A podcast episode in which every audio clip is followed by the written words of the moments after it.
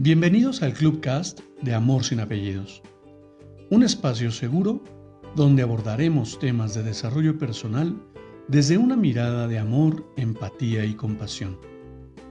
Conoce mi concepto de amor sin apellidos y brinda amor sin expectativas. Disfruta nuestro contenido. Soy tu servidor, José Báez. Gracias.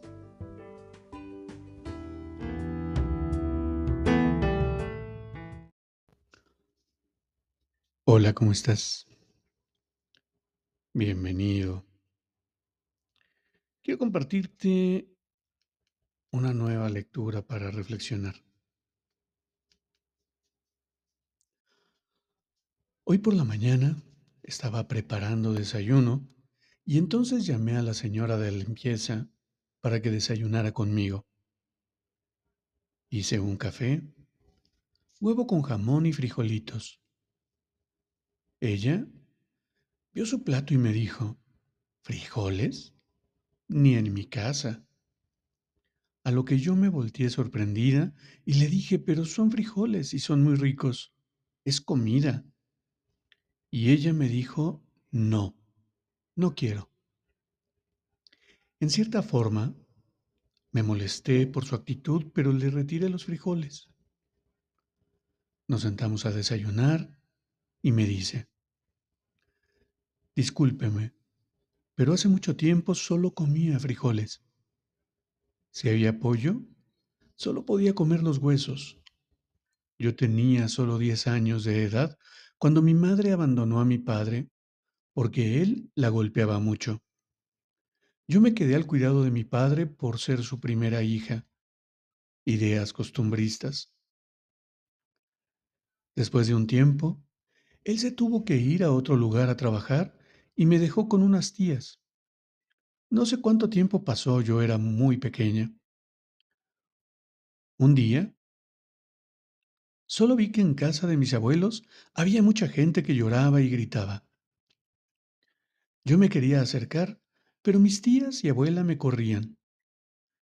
Yo, sin chistar, me iba a casa de una tía que estaba cercana, la esperaba en la puerta y con esa abrumadora oscuridad que ese que se acompañaba del llanto de los monos allá en la selva carcana, en una de esas le pregunté a mi tía qué pasaba o por qué lloraban. Me dijo, lárgate, por culpa de tu mamá, tu papá murió. Desde entonces, ganarme un plato de comida era un gran esfuerzo solo me daban frijoles. Cuando hacía, cuando había pollo, solo unos huesitos. Y con todo, era poco. Mi abuelo a veces a escondidas me daba una pierna de pollo envuelta en un pedazo de hoja de plátano. Me decía que me la fuera a comer atrás de la casa. Por las noches me mandaban a ponerle agua al ganado y a darle de comer. Yo aprovechaba para cocer elotes y comerlos en la oscuridad porque me dolía la panza de hambre. Para ellos, yo no valía nada. Y a los doce años, fui abusada por uno de mis tíos que con amenazas me hizo callar y me embarazó. Cuando mis tías se dieron cuenta yo ya tenía ocho meses y la partera dijo que ya no podía darme nada porque mi embarazo ya estaba avanzado. Tuve a una niña que tenía una cara de virgen. Mi madre, al enterarse de ello, me fue a buscar recriminándome por lo que pasaba. Yo solo callaba. No sabía qué decir. Un día me fui a dormir con mi hijita. No sé qué sucedió, pero al despertar la niña estaba muerta. Yo era una niña, no sabía qué hacer ni cómo hacerlo. Solo recuerdo que se llevaron a mi niña y nunca supe a dónde quedó. Cuando tuve oportunidad de escapar de esa gente, me prometí a no padecer más, a comer lo que se me antoje, a trabajar para mí y no para los demás. No son los frijoles, son los malos recuerdos, me dijo. Yo atenta la escuché y no tuve palabras para tanto dolor. Solo la abracé y le dije, perdón por juzgar.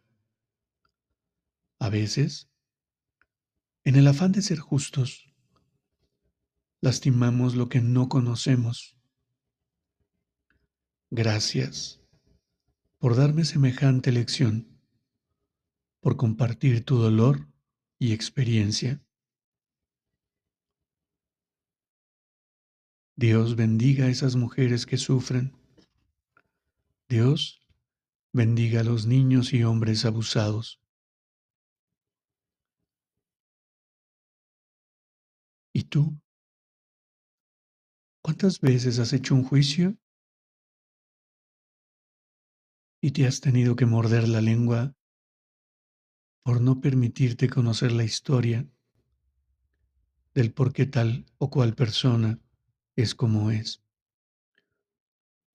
Qué triste ¿eh?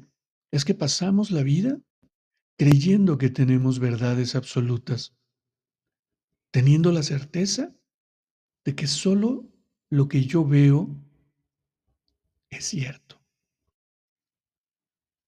Qué triste que no nos demos la oportunidad de echar un vistazo compasivo,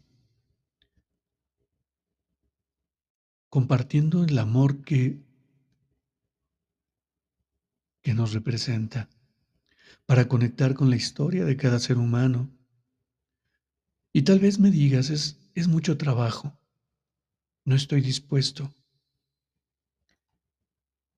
Y realmente, desde mi muy particular y muy personal punto de vista, te invito a que no te equivoques y no pierdas la oportunidad de conocer a seres humanos extraordinarios.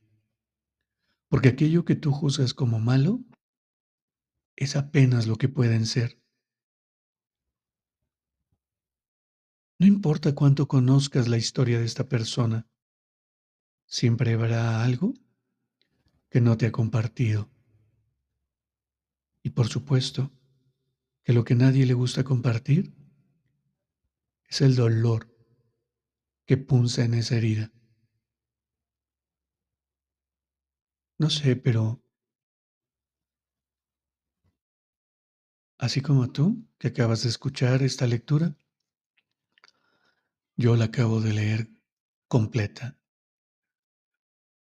y realmente ha tocado mi corazón porque